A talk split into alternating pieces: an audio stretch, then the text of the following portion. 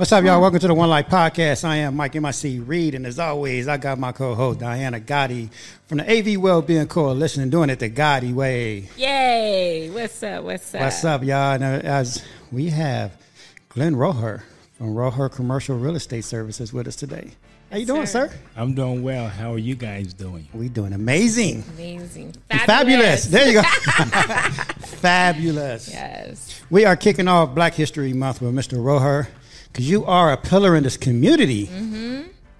So they say. They say. I believe it. And today's episode is brought to you by Lovin' Crockett's Homestyle Barbecue. Oh, my God. This is so good, you guys. Like, wow. And I got on a white shirt today, and I'm trying to eat and do this show at the same time. Oh, you guys can just smell it. It's delicious. I couldn't wait. I had to nibble in. You did. And you said you was going to wait till you get home. I know. I sure did. And fail. Well, Glenn was hyping it up, saying, you know, it's delicious. Well, yeah, Glenn's been there before. This is my first time having it, and it's amazing. Yeah. Yes, it is good. Yes, yeah. It's very good. But where are they located? So you can find them on Tuesday nights over on L8 and 50th Street West. Yes. So, and they are also going to be here at the Wellness Fair that is going to be at the Boulevard on February the 11th. So most definitely check them out, because let me tell you, this mac and cheese was where it needs to be. Yes, the ribs are awesome. Yes, they were just melting off the bones. So yeah, you can also find them on IG at Lovin' Crockett's Homestyle. Is it Homestyle? Yeah, Homestyle. So Lovin' Crockett's Homestyle on IG, guys. Check them out. They're an incredible, amazing, wonderful couple, Donna and Jamie. Sorry, Jamie. I'm bad with names. You guys know this. I say this all the time. But Jamie and Donna, they're an incredible couple. You guys hit them up. Yeah. All right. So let's get on with this. Oh. Glenn. Yes. How you doing? I'm doing well. You know, it took me a minute to get Glenn on the show. I've had several conversations with Glenn, and Glenn is just so amazing. Mm-hmm. You've been around in the AV for a long time, and you know, I wanted you here on this show, you know, to kick off Black History Month, because you have a lot of history. Yes, I've been here since 1976. Okay, now. Oh, wow. Yes. I was 5 years old. Yeah. The Air Force, I was stationed at Edwards Air Force Base, mm-hmm. October of 76 through December of 79. Okay. So what got you into real estate? Well, as a kid, born and raised in Philadelphia. Hey. I can say, you know, born in West Philadelphia. Okay. but raised in Germantown, West Oak Lane area. Now, wait a minute. Are you an Eagles fan? I was just going to ask that. Raiders.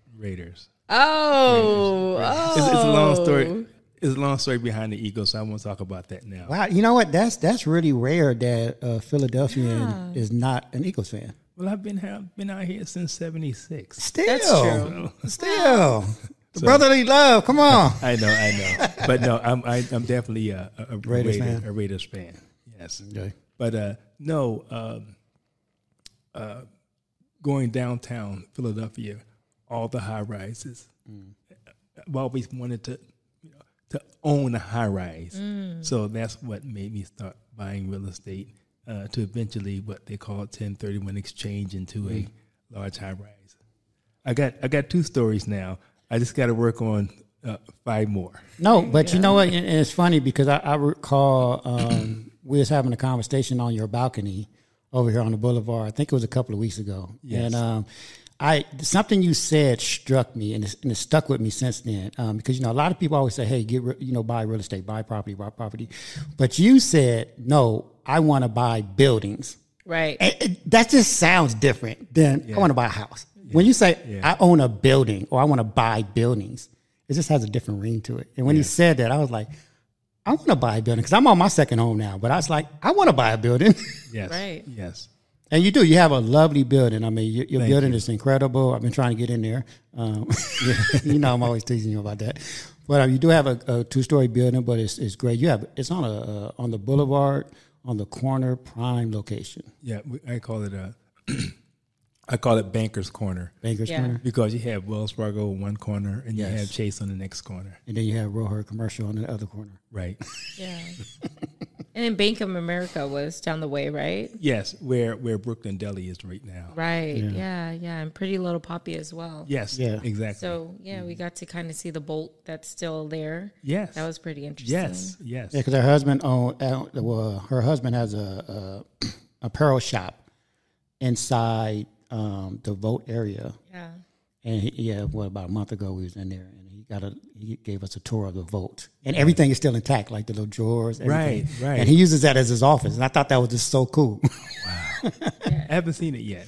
Oh yeah, you got to go over there. It's neat. This is crazy. You know, it's funny because I was having that conversation with my husband today. I said, you know, life, it's kind of like Monopoly, right? Mm-hmm.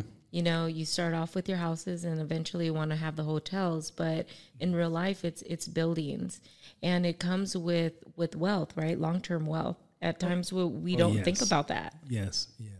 Yeah. You know, it's really something that we really should be talking about and having those visions. You know, it's not short-term goals and, you know, like having finances now, but looking at long-term, you know, at generational wealth. Well,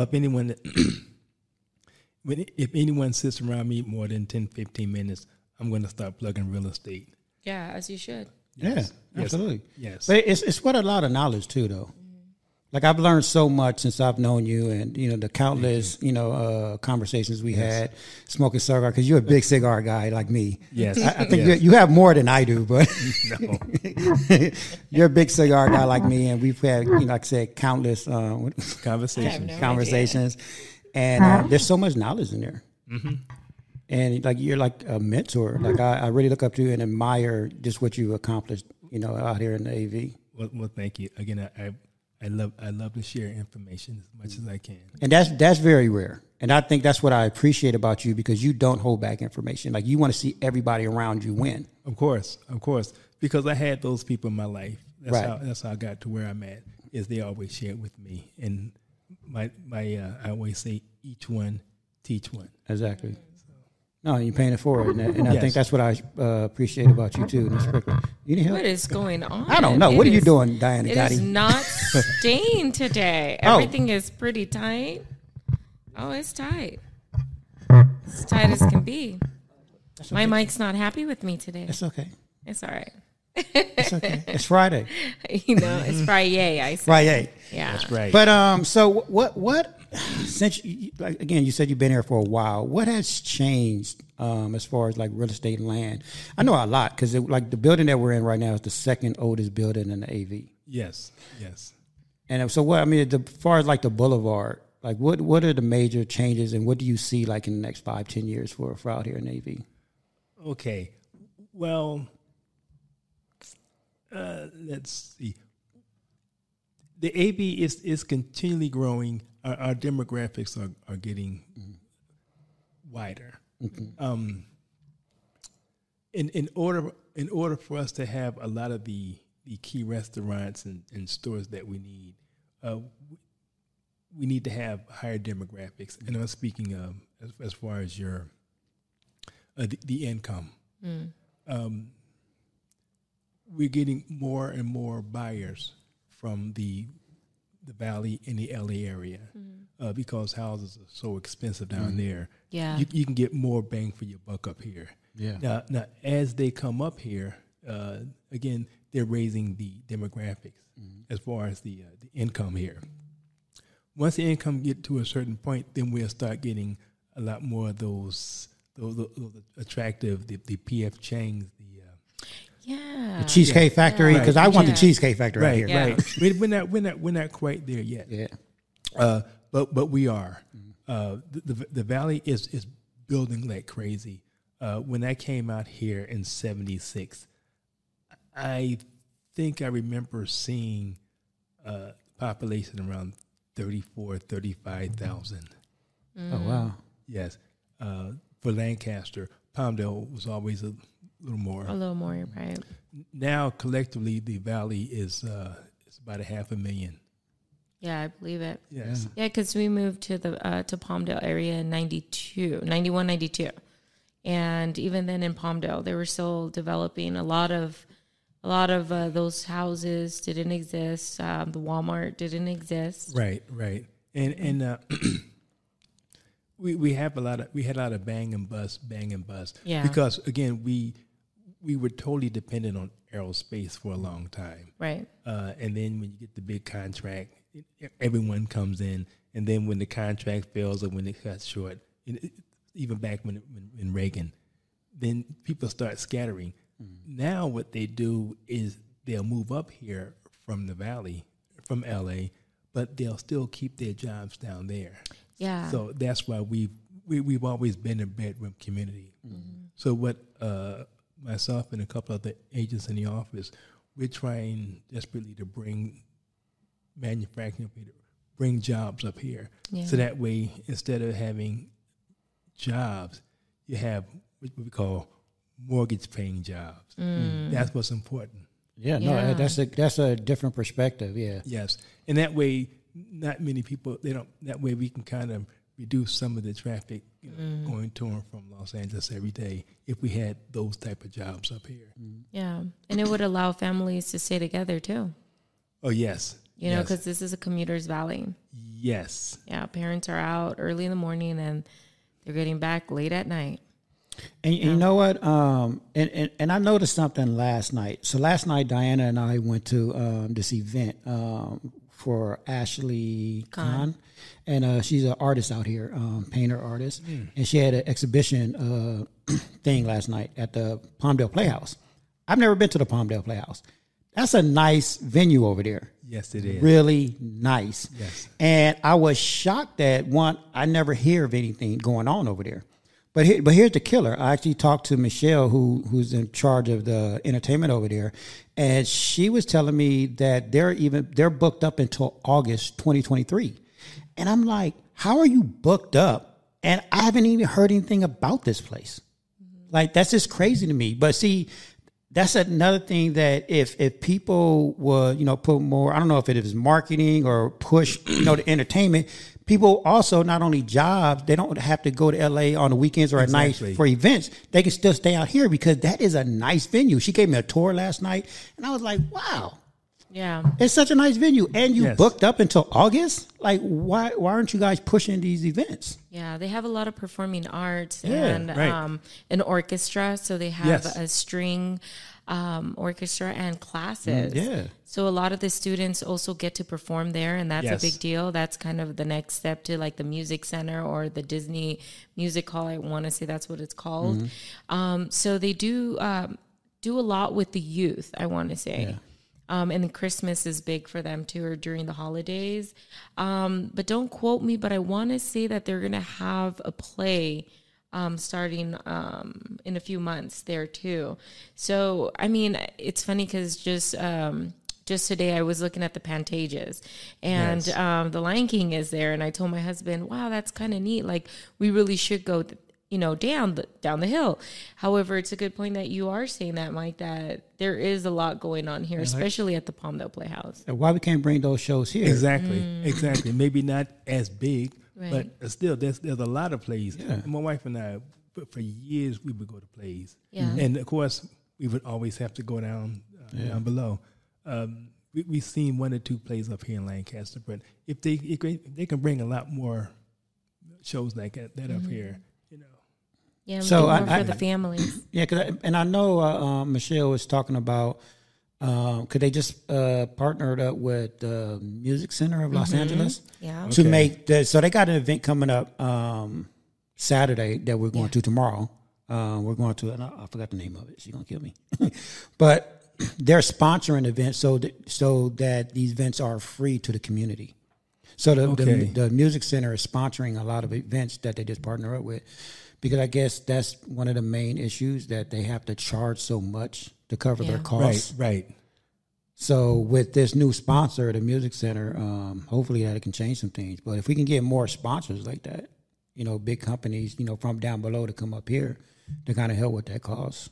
I think like I say, if we can start bringing them big businesses here. Yeah. Yes, that's what we really, really need. Yeah, because my husband even mentioned we should have something like Dave & Buster's. you know, something big or things that it's going to keep families together. Since Mulligan closed down, you know, what is there really to do? Right. You know, and have some of these big, like you said, big corporations or big companies that are really bringing and keeping jobs here, so our families can also enjoy themselves. And I think that's key. I mean, I know on the Boulevard, they just opened, is it a new Marriott, a new hotel? The Residence Inn. Yeah, I noticed that down the way from you, right? Yes, yes. Yeah, so are you excited about that? Definitely. You can see all the traffic going up and down the Boulevard. Yes, sir. And then, once again, all the guys in there, there are, you know, mortgage paying individuals. Mm. Yes, yes. So our location is ideal because we want to catch those guys going to and from lunch, dinner, you know, breakfast, entertainment. And so eventually they're there on short term, but just until they get themselves together. And then, of course, at that point, they either rent or buy a home out here. We want to be the place that they go to when they're ready to buy homes, because they pass us every day. Yeah, that's true. That's true. Yes. And you mentioned that there's a business that's going to be opening soon underneath. Oh, yes, yes. Okay, can I say the name? Yeah. Okay, oh, it's a plug. It's called the Beauty Bar. Yeah. And they were located on 10th Street West, between Lancaster Boulevard and New Grove. Now they're actually moving everything over to the building now. Yeah, that's exciting. Yes. Actually, when you mentioned that, it really brought more attention towards the Boulevard. Yes. Where they've invested so much money to vamp it up. But there's great small... I was corrected yesterday. It's not small businesses. They're flourished... It's not. Oh goodness! Now I'm forgot stuck. The word. Yeah, and she corrected me on that. She goes, because I'm not a small business. You know, I'm a business that is. Oh my God! Is not productive. Goodness gracious! She's not a small business? No. So what defines a small business? You know, I guess like a business starting off. Her example was you don't want to have small. You know, I guess a small vision. You pigeonhole yourself, exactly. Right? Okay, I get that. Yeah, yeah. So is it thriving business? I want to say that's. Oh my God. Yeah. I don't know. And I told her, you know what? I'm going to use that. I'm going to refrain from saying small businesses. Flourishing business. Yeah. Yeah. And it's actually a good point, because we should be speaking positivity into our vision, into what we want to have come out of it. So, you know, kind of referring to ourselves as small, we're just really keeping ourselves there, right? I never use that term for my business. No. Yeah. And what's the term you use? Real estate company. Okay, that's right. Yeah, I mean, he's a real estate company. Yes. Yeah, I like that. Yeah, I guess we really should be utilizing, you know, more positive words, you know, words of affirmation to have that same, you know, result in return. So I corrected myself and then I forgot the word. Yes. Okay. Diana. Yeah. But no, you're right though. But you're very good at that, because you always get on me when I use certain words and you say you should change that word to a more positive word. Yeah, and I'm not perfect. You know, I make mistakes. However, how am I supposed to grow if I continue to make them? Yeah. Right? That's true. At some point you have to flip the switch. I can't always have it on off. Eventually, it has to go on. Yeah. Well, you know, it's a mindset, and you know, it's all about manifesting what you want. So if you think I get it. It makes sense. If you think of yourself as small and you keep saying that, you're going to continue to be small. Exactly. But if you say like how you said, no, I'm a real estate company. I'm just as big as Century 21. Exactly. All these other ones. No, I am a real estate company. Yeah. Then you're manifesting. Yeah. That's what it was. Thriving. She's a thriving business. Yes. There you go. Yeah. So it makes sense. Yeah, we need to change Small Business Saturday to Thriving Business Saturday. Yeah, that's true. That's a good point. Mm. Yeah, she was one of the gals that right before we walked out, she had the really beautiful like accessories and the beads. I know you're talking about. Yeah. Yeah, so they're also having an event, and shame on me for forgetting the flyer. But she was the one that put me up on game, and I told her, you know what, I appreciate that. You know, and like you were saying, right, Glenn, knowledge is power. And we should be handing it out to the next generation. Yes. You know, on how to pivot, you know, and kind of correct the way we speak, the way we move, the way we do business, right? Because that's how we're going to produce and grow. Right. So I have a question for Mr. Roher. Yes. Are you, correct me if I'm wrong, are you, I love how you think. Okay, yeah. Because you're like, what is he going to say? Okay. Are you the first Black-owned building out here? Did I say that correctly? Are you the first African-American to own a building out here in Antelope Valley? Not sure. On the boulevard. Well, on the boulevard, on yes. the boulevard, okay. On the boulevard, yes. But that's huge. Yeah. Yes, yes. That's huge. And I've heard that through the grapevine that you're trying to be the first to build a 10-story building. Yes, I am. I'm working on that. Yes. Was that a secret? No. It's what always been one of my aspirations is to own a high rise. Mm-hmm. My thing is if I couldn't own a high rise, if I continue to stay here in Lancaster, I would love to be the first person to build or to be part of the first high rise being built here in the Antelope Valley. Now, let me ask you this question, because I think I asked Angelo this the other day. How come there aren't no high rises out here? Is it because of the airspace? Yes. Okay. For years, you couldn't build anything higher than 5 stories. Okay. Mm. That's why the hotels are 4 stories. Right. Except now Palmdale's been the first one to sit back in our variance because their Embassy Suites is higher than 5 stories. It is. Mm. That was the first one. It's like 6 or 7, right? Yes, I believe it's 7. 7, yeah. Yes. So with that said, and things are changing. I believe that the first high-rise building, and high-rise is considered 7 stories or taller. Yes, it's going to be on Avenue M. Mm. Now, whether it's going to be on the north side, Lancaster, or the south side, Palmdale, I think that's where the first high rise is going to be. But and I'm assuming just because of the airfield, it would have to be on the west side.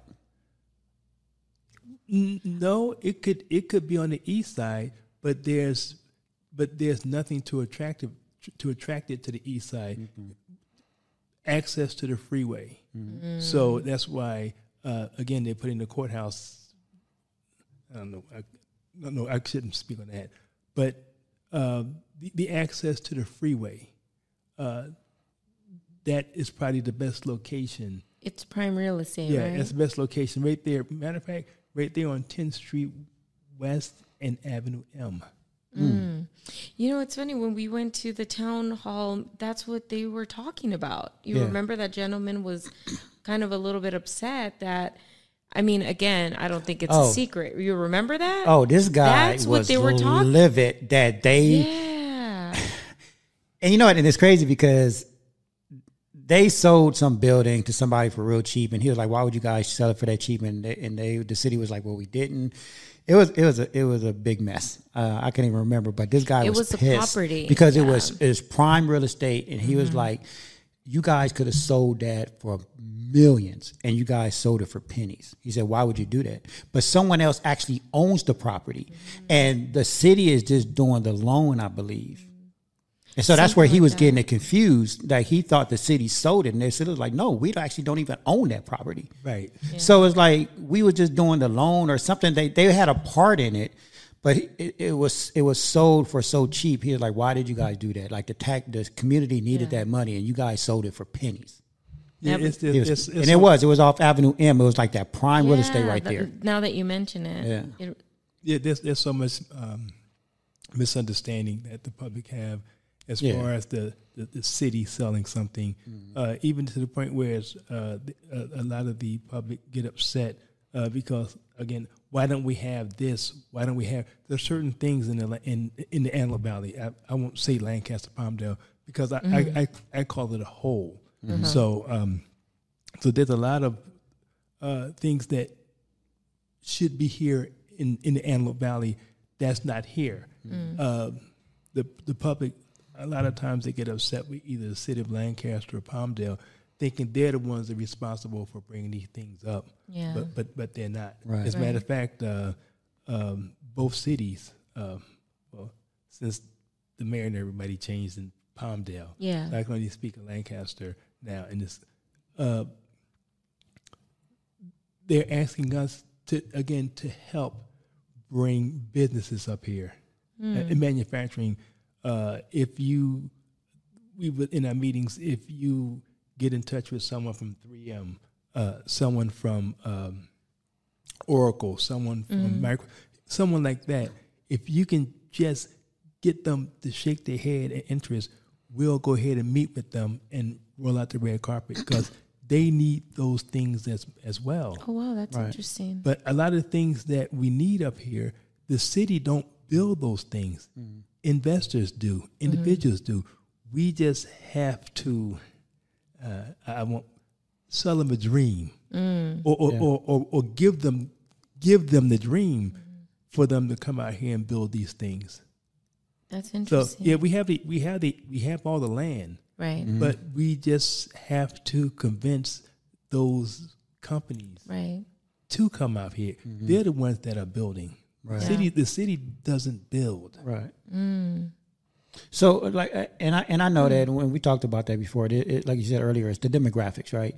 And we need these companies out here, but at the same time, we got to understand their point of view as well because it's a business for them.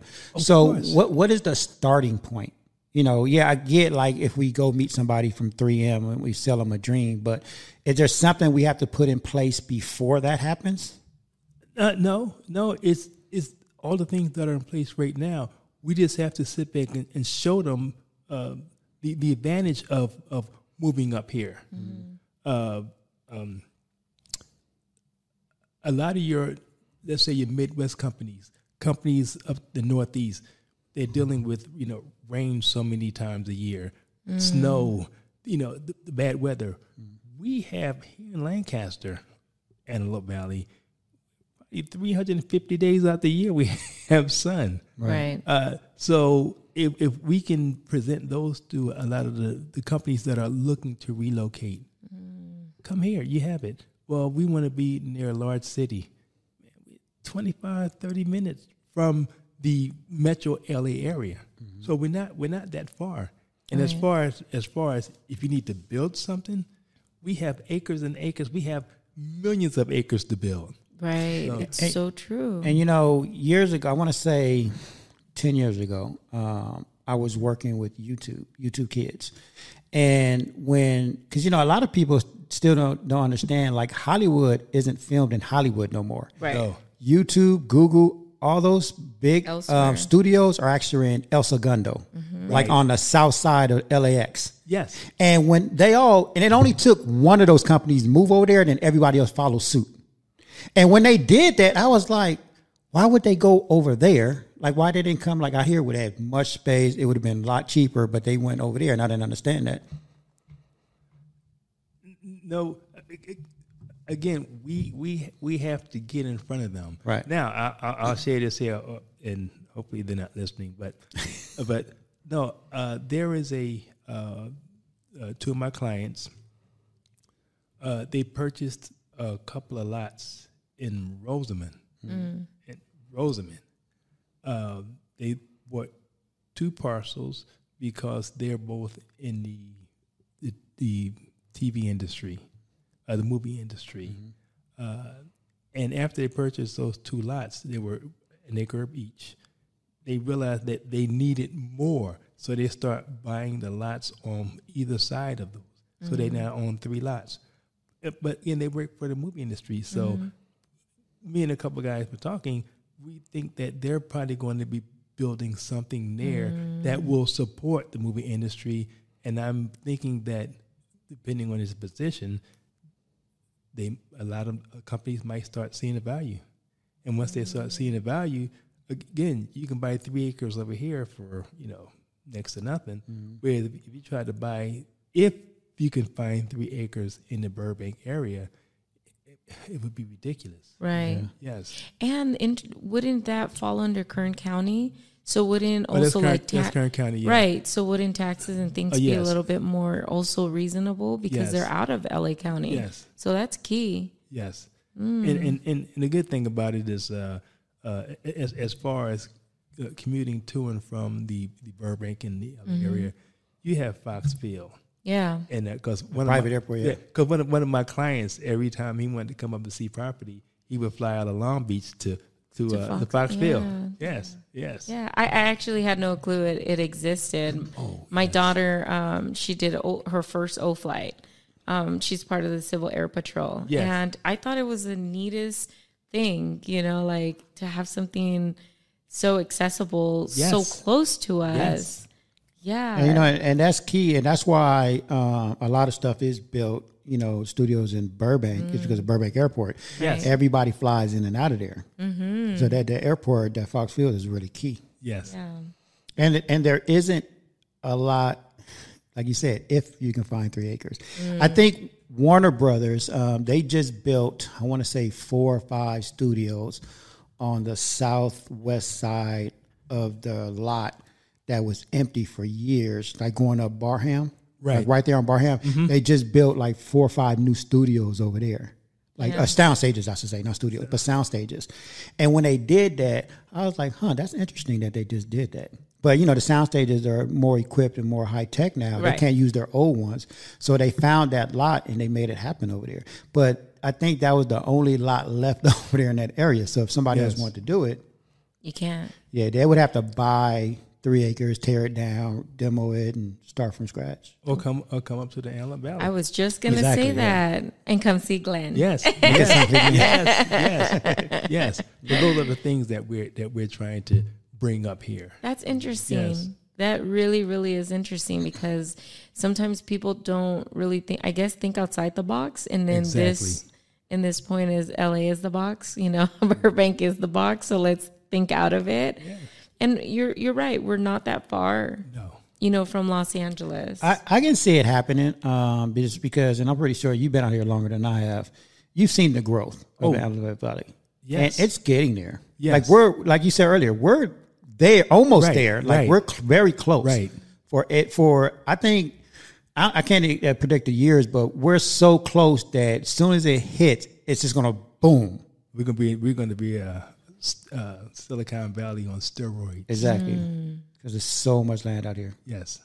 It's so true. I mean, we live on the far east side, and it's just land. And, I drive down, like, K, and I want to say we turn on 90th Street. There is so much land going into, like L.A. Mm-hmm. And I always tell my kids, like, there really is nothing here, and there's so much potential. Yes. So much potential.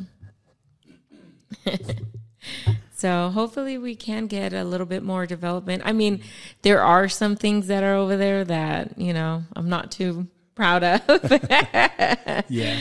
But, you know, like I think we had that conversation with Mike that it really does bring in more money. Yes. You know, these are the things that are being more taxable. But I'm seeing that kind of developing a little bit more on the east side, and I wish other things would come, but it will. Yeah, I think it will because, and you correct me if I'm wrong, because the Valley in LA, it's just so expensive right now. Mm. Yes. And I think the more residential properties that are brought out here, the bigger and the better we will be off, right? Yeah. Well, everything that all the offices. All the houses that my office put up for sale within the last year, every single one of them has been bought by someone from outside the area. Right. Only one house. I'm sorry. Only one house was bought by a local person here. It was one of my clients, a buyer. But as far as all the houses that our office had for sale, it's always been someone outside the area to buy it. Now, as far as like the market, real estate market, I mean, what's your opinion on it? Is it going to?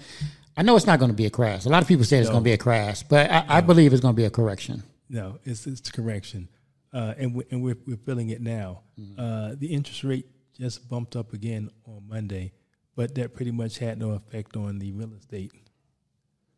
So I think we're stabilizing. Mm-hmm.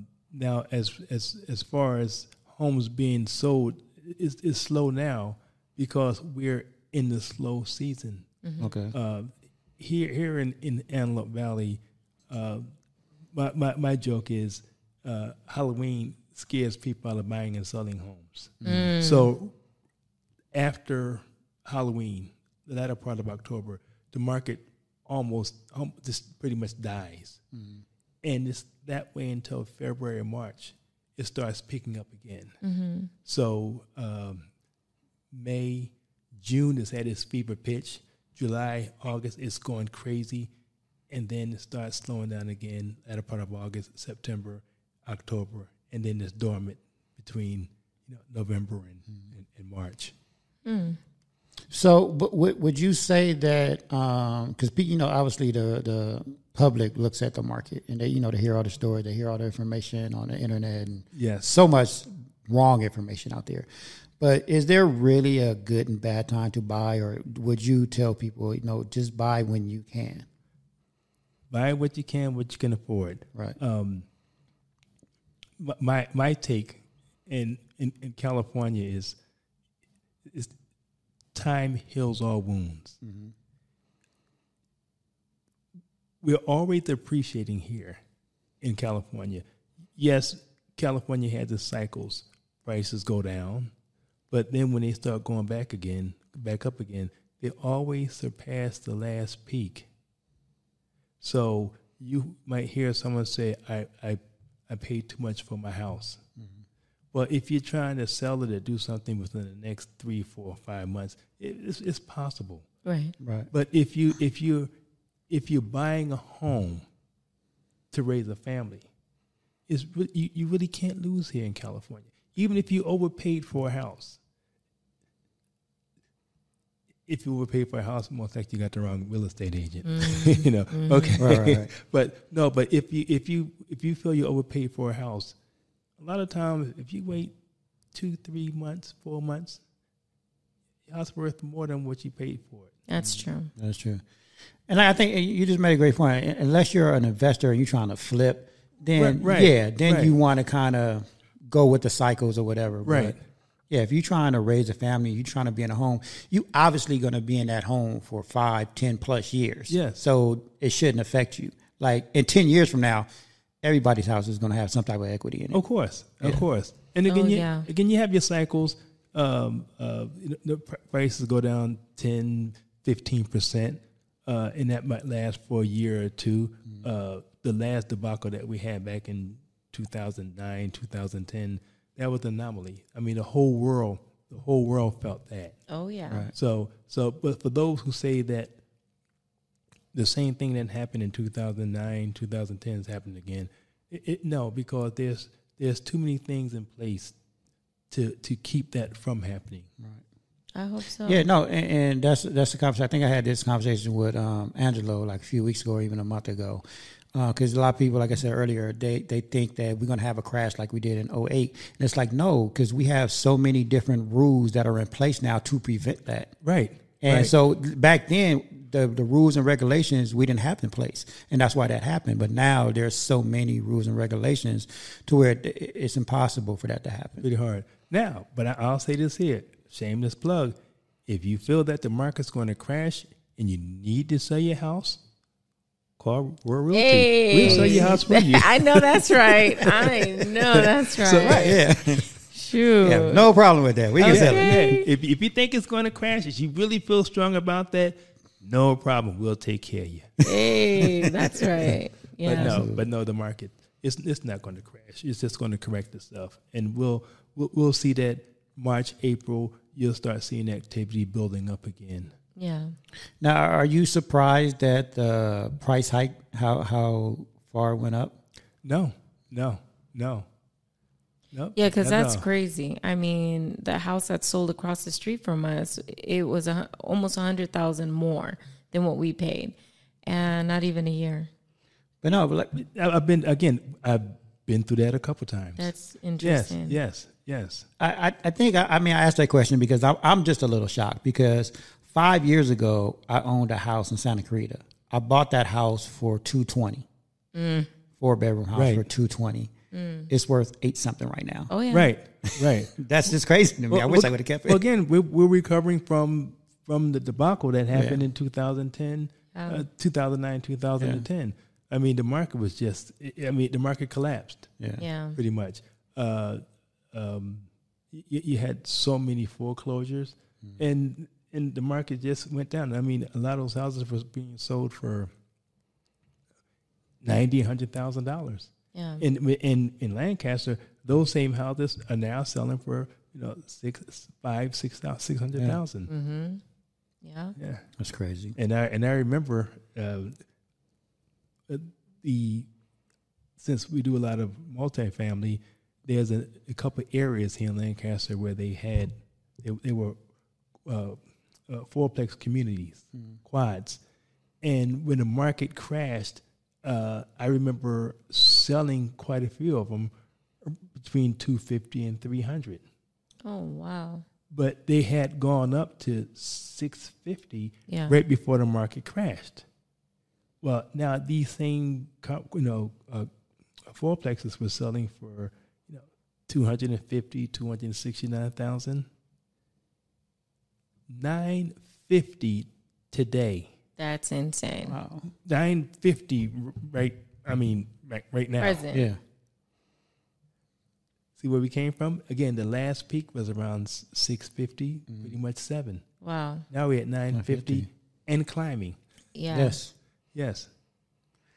Yeah. Wow, that's crazy. Yeah. I know. I mean, do you think the interest rates are going to continue to climb, or you think that's going to... No. Well, the interest rate, they might bump it one or two more times, but I don't think it's going to have too much of an effect on real estate. Mm. See, one good thing about real estate right now with loans, being that it's more of a buyer's market, if you will, sellers are giving a lot of concessions. And one of the concessions that a lot of the buyers are asking for is, help on our interest rate. So these buyers are now giving credit to buy the loan down or to buy the interest rate down. Mm. So you can still, get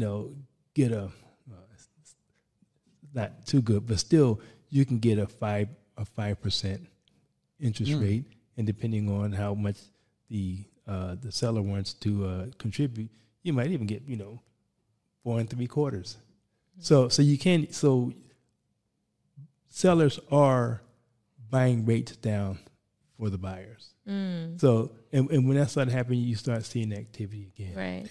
So just for the public that doesn't know too much about real estate, when you say the sellers buy the interest rate down, like what does that exactly mean?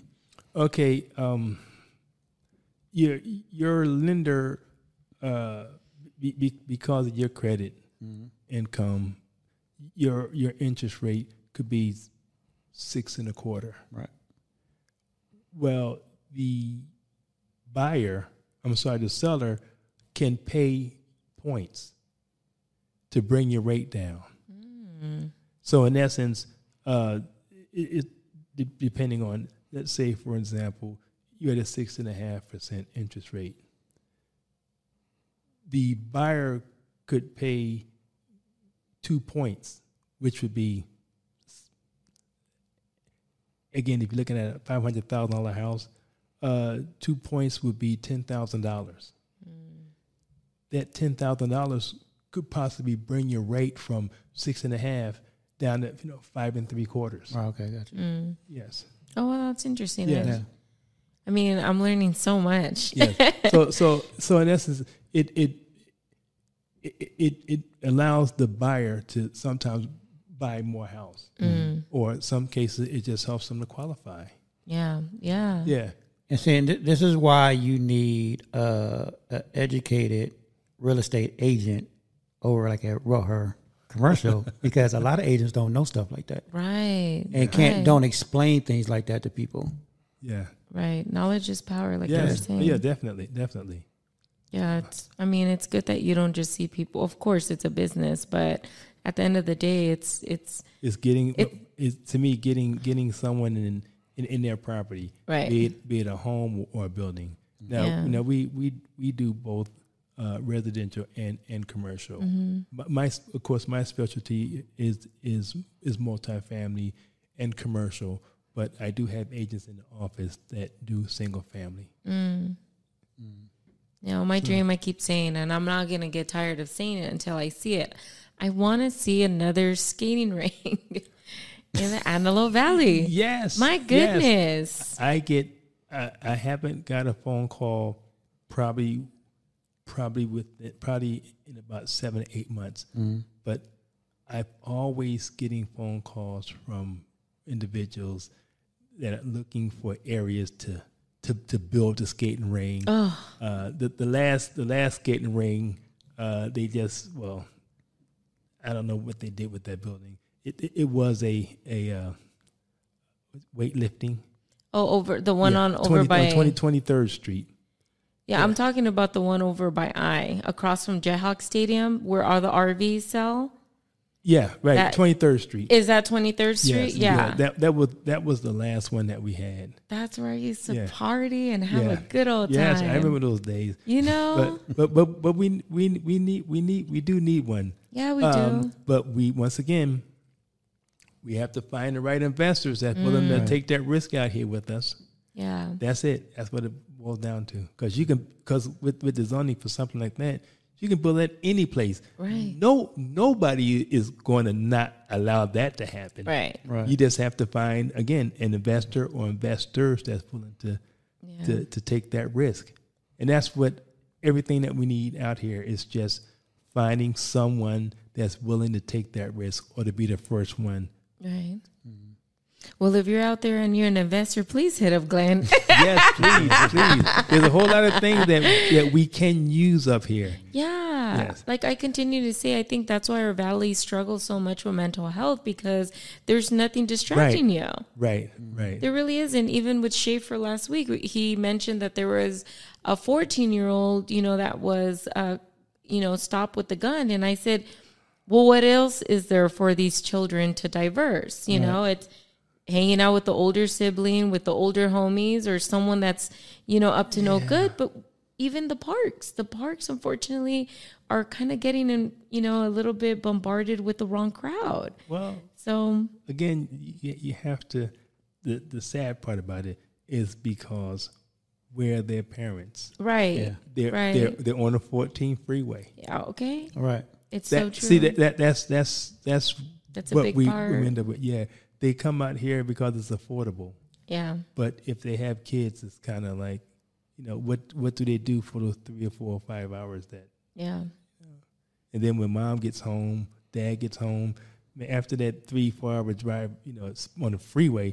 They're you want to pull up to any of your drive-through restaurants, grab yourself something, eat, go to bed, and get ready to do that trip again tomorrow. Oh, yeah. You don't want to do nothing else. Yeah, so all you have is the weekend, and that's why we don't have the kind of quality of life like your Burbanks or your cities down below. Yeah, it's so true. It's sad, So I continue to speak it into existence. Yeah. That, like you say, there is a lot of potential. The AV is beautiful, and hopefully these investors can see that. And of course, they chew up, right? Yeah, and if we can bring a lot of those jobs up here, because that's what it is. Yeah, if we can take most of those jobs and just bring them up here in the valley, then the parents don't have to spend all their time on the freeways.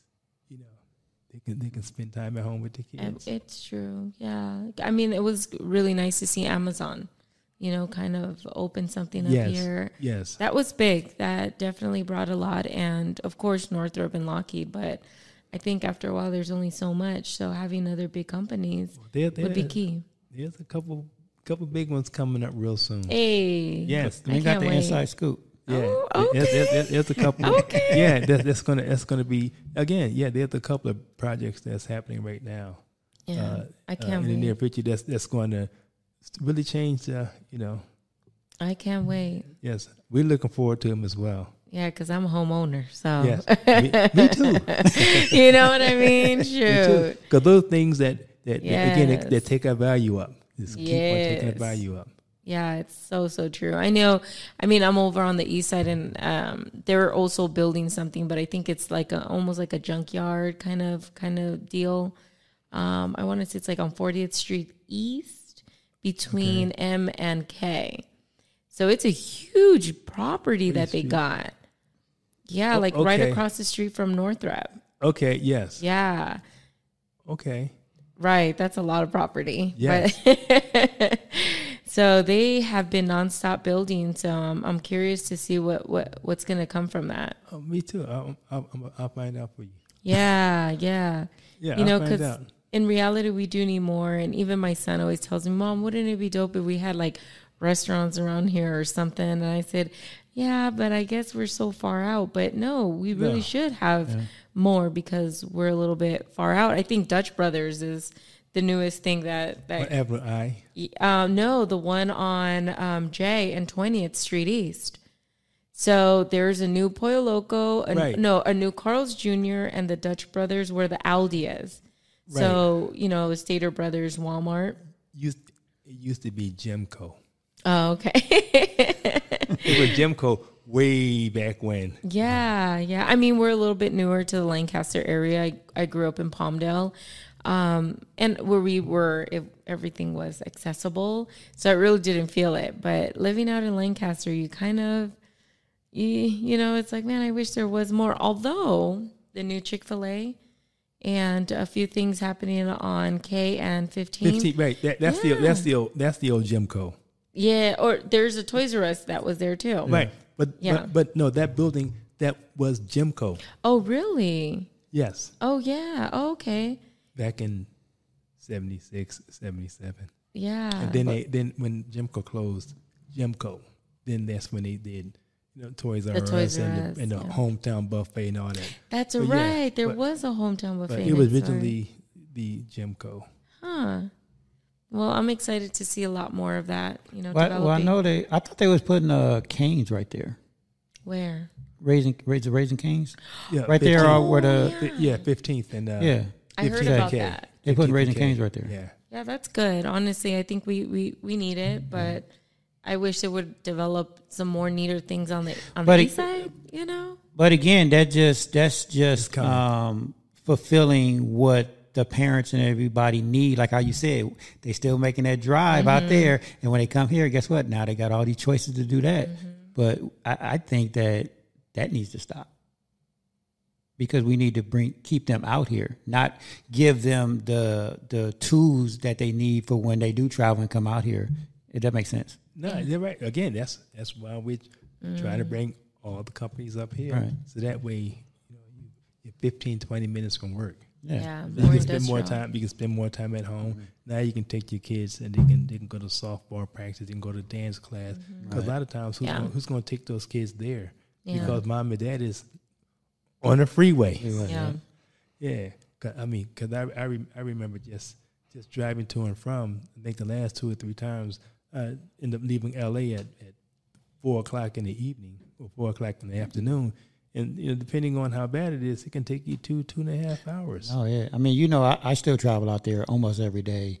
And my thing is I have to leave the valley by 1 o'clock. There it is. If I leave any time after, I'm just staying out there because I don't want to be on the freeway for like 2.5 hours. Because you never know. And it just takes the smallest thing for someone to have a flat tire and pull over and everybody, let's look at it. And that'll back everything up. No, seriously. The looky-loo. Yeah. I mean, that's one little small thing backs everything up.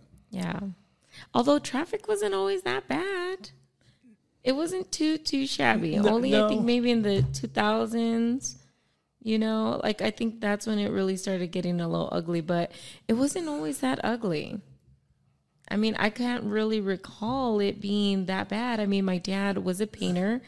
And he used to commute down to like Malibu, the beach areas. Right. And didn't Schaefer just give us a number of how many people actually travel that freeway? Now. He said it was like 85,000 people. Yeah, now. Yeah. Right.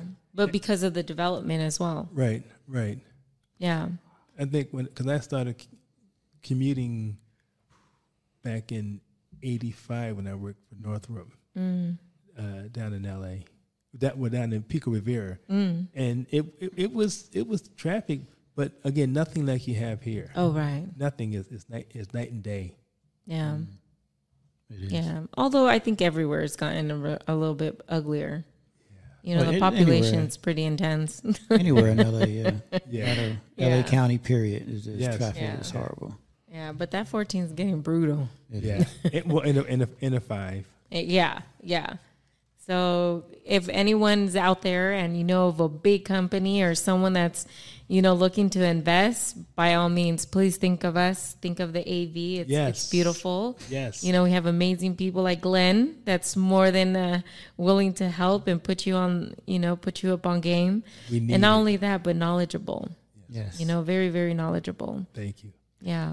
So because I don't know, we almost out of time, and I don't know Diana wants to get to her. Why you gotta put my business out? Chicken and ribs. Okay. And Glenn looking to eat his ribs. Well, you have the food out, Mike. I know. Like you can look at it, but you can't eat it. But I have a question. Another question. What do one? Because you know we like to talk about well-being and mental health right here. What is the one adversity that you? Biggest adversity, I should say, that you had to overcome? You know, being out here in the AV and just being a successful businessman that you are. Well, that's a good one. That's a good one. The adversities. I know you probably have a few, but what was one of your biggest ones? I'm thinking. Yeah, because I want to say someone mentioned to us that, you know, in the early 80s or 70s, it was challenging to buy property, you know. Well, my in-laws, when they moved out here, in 76, they moved. As a matter of fact, they moved out here the same year that I was transferred out here for the Air Force. And the problem they had was when they first came out here, the real estate agents that they met took them out to Little Rock, or I'm sorry, Sun Village. and my father-in-law, he worked for Rockwell, and he said that he didn't want to go that far out. He wanted to be in Lancaster, and they had to change real estate agents until they found one that would help them. And they actually bought a house there on 12th Street West and like H15, H14. Oh wow! Yeah, street called Leatherwood. That's still a little bit out. Now, 4 years ago when I bought my house out here, I had that same exact experience because I came out here thinking I was gonna, like, I didn't really want to use an agent. I was gonna do it by myself, like with just my lender.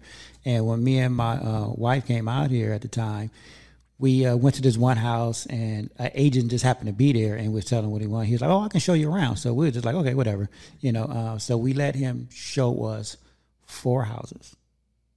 After the 4th house, Glenn, let me tell you, I had to pull him to the side and said, "I'm sorry, but maybe I gave you the wrong impression. I'm not sure what impression I gave you, but I do not want to be out here in the east side where he took me." And he was like, "Oh, I know what you want." Then he brought me over to the west side, over by Quartz Hill area, and he showed me a couple of houses, and I was like, "Yeah, this is what I want." But the houses he showed me was so tore down, and I'm not saying the east side is bad because there's a lot of pockets on the east side that's really great. But where he, and your house is beautiful, and your neighborhood is beautiful. But where he took me, I really pulled him to the side and was like, I apologize. I was like, maybe I gave you the wrong impression of me because this is not where I want to be. Mm-hmm. It was so horrible, and that was 4 years ago. Yeah. We had similar problems. But you know, we just plugged on. But as far as like business though, like you haven't any big adversities out here that you had to overcome to get to where you are? No, I got a lot of help. Okay. Oh, okay. I have to say, back in '97. I bought my first apartment complex, and the gentleman actually did owner finance. Okay. And older gentleman, he had a couple of sober living homes. So anyway, I bought that property. Then I purchased a second property, another apartment complex, so which owner carry as well. So the first seller that did owner financing, because of say the way he loved helping people, like I said, because he had all the sober living homes. He said that he was happy with the way that I turned that one apartment complex. It was a 13 unit that I bought, my first one, and it was drug infested, gang infested. It was probably one of the worst apartment complexes in Palmdale. And when I purchased it, that's why he pretty much on the financing, just get this off. Somebody take care of this, because he was an old gentleman and he couldn't take care of it. And I kicked everyone out. Wow. And I kicked some out, and I asked some to leave. Right. Okay. So wait a minute, because I want to pause you right there. So you actually had a vision for that property then? Yes. And after I got rid of all of the bad blood, basically all my tenants were women and children. And then my second building that I bought, basically women and children. The gentleman that helped me, the gentleman that carried the loan for my first property, came to me and said, "I like what you're doing." He said, "If you find any of the buildings out here that you want," he says, "I'll buy them from you. I'll buy them for you and carry the loan." Oh, wow. Yes. So, so afterwards, I found a 25-unit apartment complex, and he bought it and financed it for me. Wow. And so he bought it, sold it to me, and financed it. That's beautiful. So that's how I started. They helped me, and not just him, but the guy that did the second property as well. And then about 6 months later, another property came up, 32-unit apartment complex. Again, owner finance. So these guys, again, maybe it was timing that it was hard for me to really hit obstacles, because these guys were, it's kind of laid it out for me. Right. Okay. No, and that's great. And I guess that's why you're the man you are today. And I see you helping a lot of people. And you, like I said earlier, you're paying it for it. Yeah, I try not. That's why I say hard for me to say obstacles. Yeah, I did have some things in my way, but I just found a way to walk around it, get a ladder, step over it, and I'm not the kind of guy that busts through it, So I always got around it. Yeah. All right. Well, you had a great mindset. Yeah. So you knew how to get around them. Yeah. Diana called them. I call them obstacles. Diana called them challenges. Yeah. Because when you try to bust through something, you hurt yourself. Okay. Yeah. So. Right. And sometimes challenges will bring out the best in you, right? Yeah. Of course. Yeah. Well, a lot of us, we get to think a little bit more. Right. With growth. Yeah. You think a little bit more. Mm-hmm. How to get around that obstacle? Right. But yes, I've had them as well. Yeah. Wow, that's a very inspiring story. I like that. Not only that, but people helping each other. Yes. It seems like it's so unheard of now. And again, like Mike said, that's why I share as much as I can, because again, they educated me when it came to multifamily.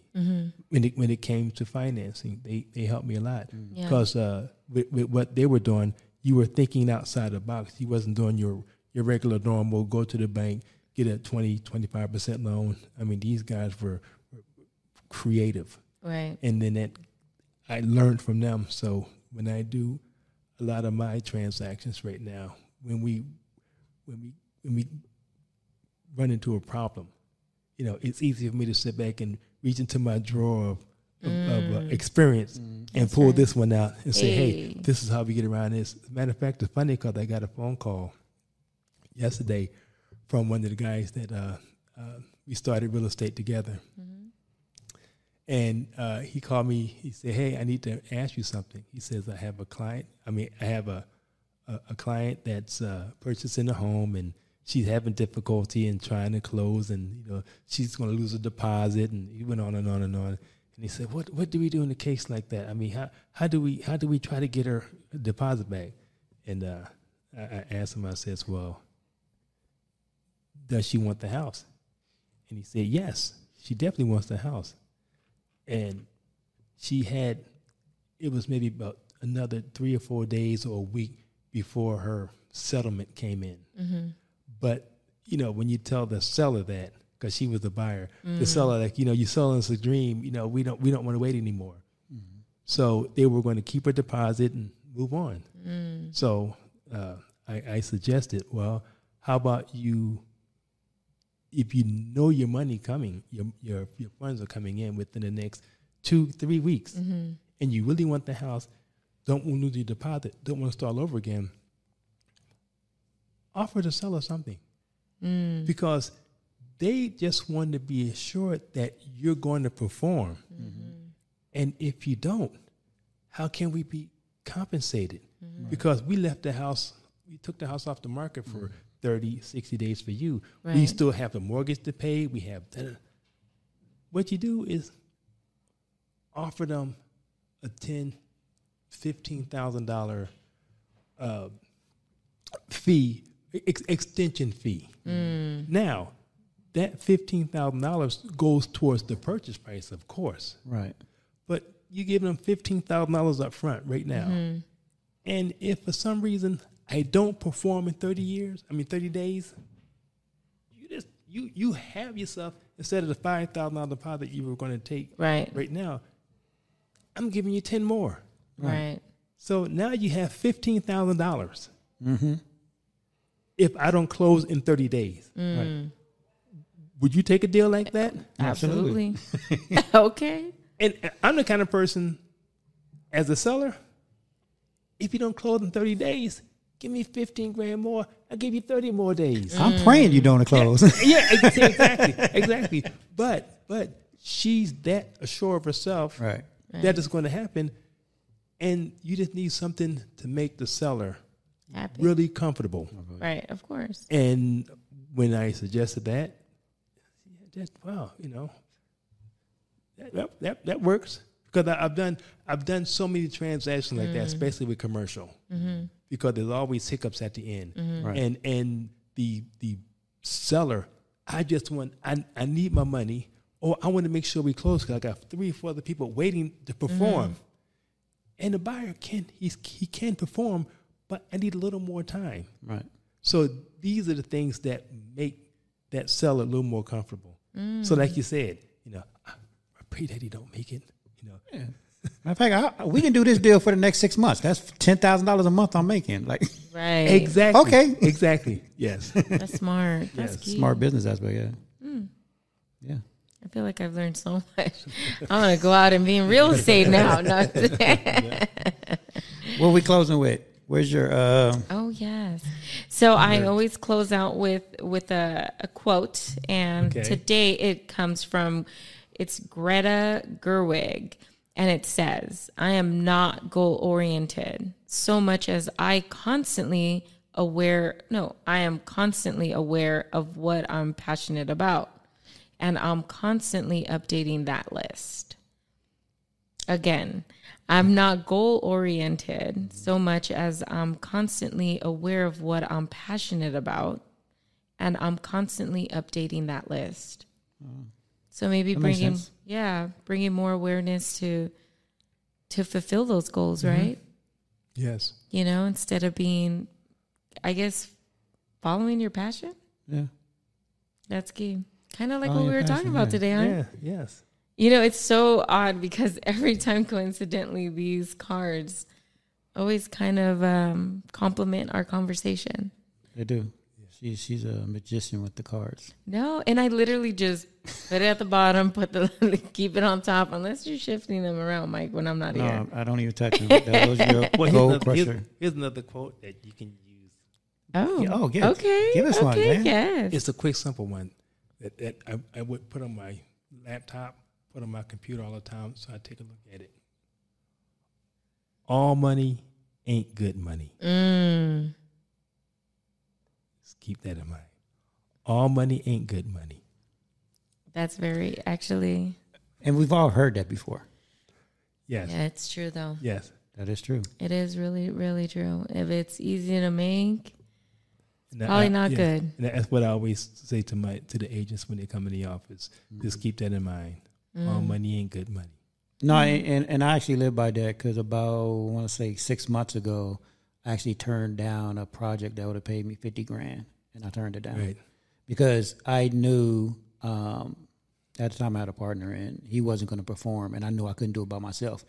I could have easily took that $50,000 and just had $50,000 in my pocket, but I would have lost the respect of my client. Mm-hmm. I would have lost a lot of business going forward. Because it would have showed, they would have spoke ill of me, right? And so that's why I had to take them. And plus, I don't like taking people money like that. Like if I know, like okay, I can't do the job, I'm not going because I needed the $50,000. Like I wasn't going to take it. So that goes by what you're saying. It's like it's not good money, and I wouldn't do that's like doing someone dirty. Yeah. Like I'm gonna just take your money. Like I don't like that. I'm not that type of person. So I actually turned down the deal. There it is. Karma is powerful. Exactly. Well, I say it's a bitch. She keeps it real, y'all. Yeah. You know what I mean? Of course I do. And that's why I try to just do good to people, so good is done unto me. And it comes to you 100-fold. Yes, sir. 100-fold. Excellent. Yeah. Well, man, Glenn, I thank you, sir. I truly appreciate you stopping by, taking time in your busy schedule. Thank you. Not as bad as I thought. I thought it was... No, I'd be nervous because I'm. You love to talk. Yeah, but not with everybody listening. Come on, this is us. Yes. What you have something to share? Oh, you know what? I actually met these gentlemen yesterday. I saw them at Aldi. They were kind of like getting food. I want to say they distribute it. And he goes, I also want to share my flyer with you. It's a gala ball. It's June 3rd at 4 p.m. And it's through the Living Water Worship Center. And they also have a guest comedian. It's Lamont Bauman, I want to say. However, if anyone is interested in this, the phone number to call is area code 661-313-6240. Again, that is the Gala Ball over at Living Water Worship Center. And he was so kind enough to just kind of give me his flyers, and I was telling him about the event for Ashley. Okay. So it was hilarious. I kind of saw them at a distance, and I told my daughter, I have to pull over and give them flyers. So, okay. Oh, nice. Yeah. So, yeah, thanks for reminding me of that. Yeah, well, that's how you sitting here reading it. And I know. I was like, oh, yeah, that's And actually, everyone, if you are available this Saturday, come out to the Palmdale Playhouse. Yes. We have Got Rhythm from the Music Center in Los Angeles, and we also have a poet, and again, Miss Ashley Khan's art is going to be on display all month long. So the best thing about it is it's free. Yes. Who doesn't like free? No, and you know what? I definitely want to shout out Ashley Khan again because she's a sister, and they did that and to celebrate Black History Month and put her art at the Playhouse. And she her art is incredible. Mm-hmm. It's really nice. I was very inspired last night by her art, and I just love the fact that she's being an inspiration to this community.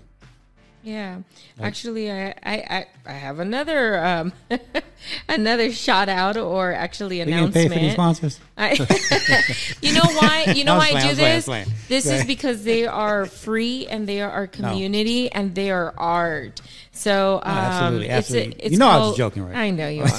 It's called Future Past, and it's a Black History Month exhibition exploring periods of time and how they influence our present and future. So opening reception is February the 4th from 4 to 8.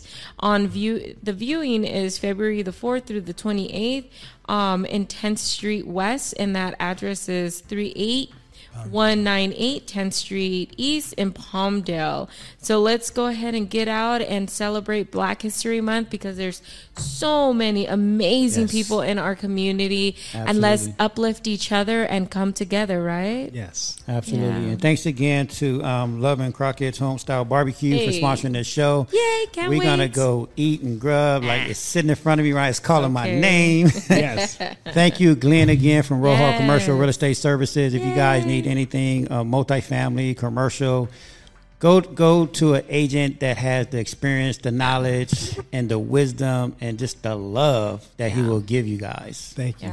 Thank you. Yeah, especially if you're looking for a skating ring. Yes, how about that? Come see Glenn. Let me tell you, he's going to put you up on game and make my dreams come true, right? I'm going to work on it for you. All right, we out of here, you guys. All right, guys, be well. Thank you. Bye. Bye.